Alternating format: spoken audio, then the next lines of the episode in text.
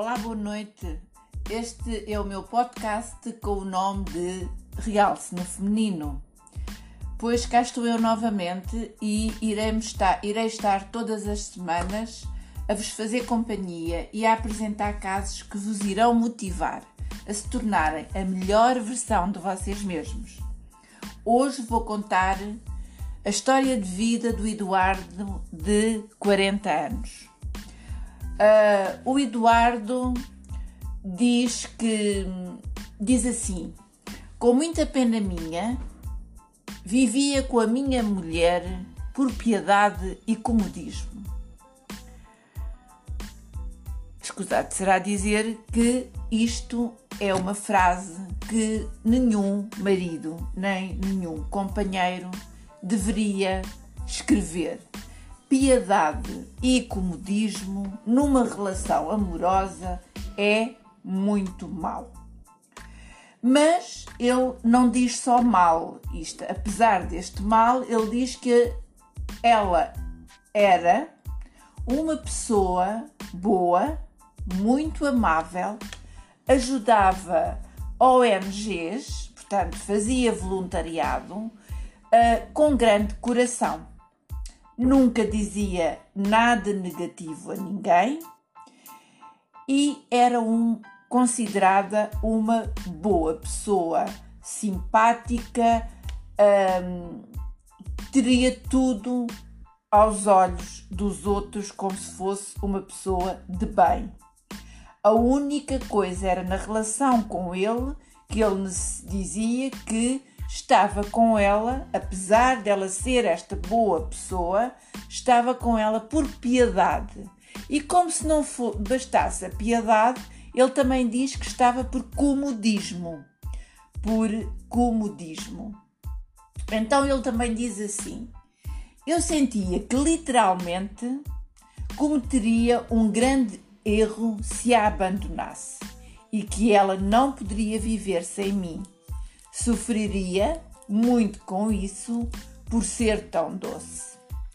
Imaginem como é que este senhor, como é que o Eduardo, e foi ele que escreveu eh, e que enviou o e-mail a expor esta situação, diz e troca o papel de ter piedade e comodismo por ter pena porque no fundo, se nós lemos e se ele diz e dá aqueles dois uh, adjetivos, o adjetivo que eu vejo nesta frase e nesta última frase que ele diz é que ela era muito doce e então iria agir mal, reagir mal a esta postura que ele poderia tomar e que no fundo seria a atitude mais digna dele.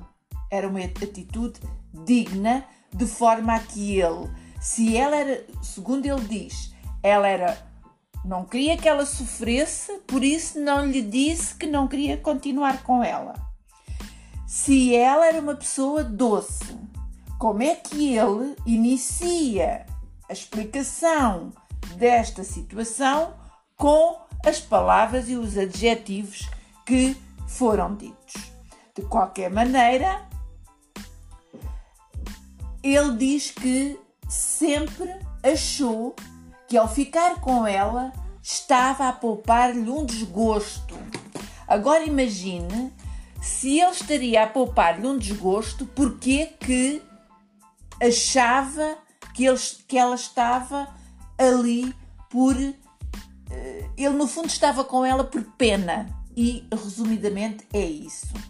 Até que um dia ela lhe disse que ainda estava. Eh, até que um dia ela lhe disse e ainda estava a viver com ele e que estava a viver com ele por pena, pensando que eu ficaria completamente indefeso com os problemas da vida.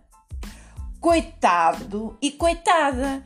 Então, se estão os dois tão bem a ajudarem-se, a se apoiarem, um, o que é que faltou aqui? O que é que falta ao ouvirmos estas duas posições? Passado alguns meses, ela, não ele, ela, conheceu uma pessoa lá no voluntariado, numa das instituições que frequentava, mas não deixou uh, transparecer essa relação, até que, depois de alguma insistência, ela teve ao pé dele e contou-lhe que existia essa pessoa e que por isso ela achava que era mais uma razão para terminar aquela relação de casamento. Agora, como é que acabou aquela história com entremeios pelo, pela relação, pelo, pelo desentendimento, pela pena, por tudo isso? Uh, ela uh, foi viver com essa pessoa que conheceu, são amigos dele, do ex-marido, e o ex-marido, o Eduardo, é padrinho do filho deles. O que é que isto leva a concluir? Eles adiaram o que tinha que ser resolvido. E acharam que estavam os dois a se proteger um ao outro. Mas não estavam. Eles estavam a classificar cada um deles com adjetivos que não deveriam ser utilizados. Portanto, o que é que vai acontecer? O que vai acontecer, e perante a minha reflexão como coach de relacionamentos e emoções, e ao, ao analisar esta situação, acho que foi uma relação de desencontros e encontros, encontros e desencontros. Nunca se deve agir sem haver diálogo, sem que as pessoas ponham em cima da mesa as coisas que têm a dizer, boas ou más, precisem que não precisem, não podemos julgar o outro. Não podemos achar que somos Madre Teresa de Calcutá e até somos boas pessoas, até gostamos da pessoa com que nos relacionamos e com quem mantemos uma vivência, por achar que lhe até lhe estamos a ajudar. Não pode ser. Nunca se deve fazer isso. E ouvir palavras que exprimem os sentimentos da pessoa que amamos e, acima de tudo, temos que as respeitar.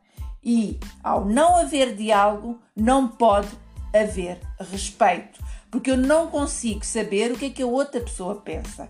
Logo, eu não posso respeitar aquilo que não tenho conhecimento.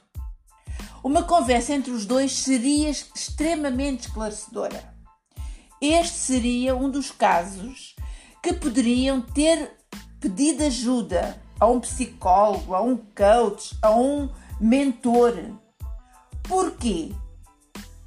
Porque existe a terapia de casal e essa terapia não quer dizer que essa terapia é para permanecer o casamento. Ele permanece sim o casamento quando esse casamento tem alicerces. Quando o casamento está na situação em que este estava a, ajuda que iriam ter era na resolução e no autoconhecimento desta situação. Não há hipótese de haver autoconhecimento, então vamos ter que o procurar e procurar no outro. Os sentimentos estavam em sintonia, mas nenhum teve coragem de os revelar nem de os analisar. Curiosamente, pensavam no outro. Mas as crenças que estas pessoas viveram, tanto Eduardo como a ex-mulher, não deixaram eles saírem desse abismo, que era o casamento. O casamento viam-no como uma instituição familiar inviolável. Mas não é, nem nunca será. O casamento não é uma instituição familiar. O casamento é uma união, uma união de relação amorosa, amizade, de respeito, de convivência, de, de mútuo bem-estar. Por acaso acabaram felizes?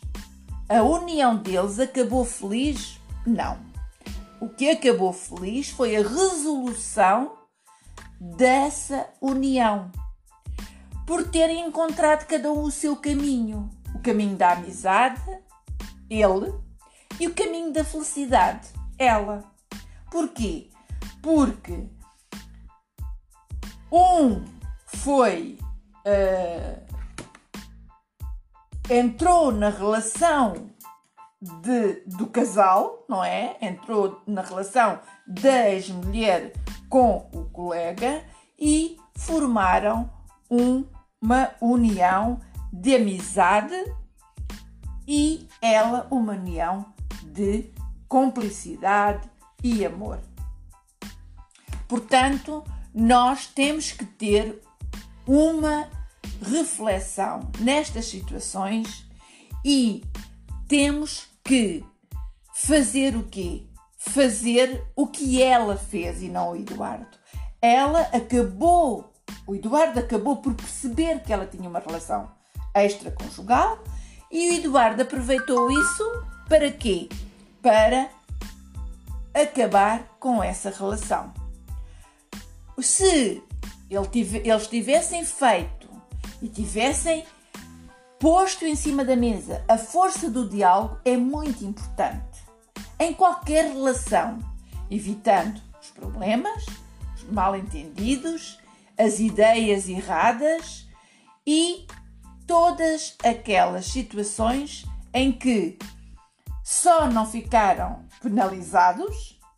Eu, quando digo penalizados, digo penalizados no amor, no bem-estar, na compreensão, porque houve diálogo no final. Esse diálogo que houve no final deveria ter sido no início. De qualquer forma, existiu aqui palavras que não deviam ter sido ditas, situações que se podiam evitar e a felicidade acabou por acontecer. Porquê? Porque todos nós temos que a procurar. Temos que procurar essa felicidade, temos que procurar o bem-estar e não há casamento que possa ser razão para que isso não aconteça. Espero que este caso é um caso que existe muitos por aí, que podem ser analisados por cada um de nós à, à, à nossa maneira.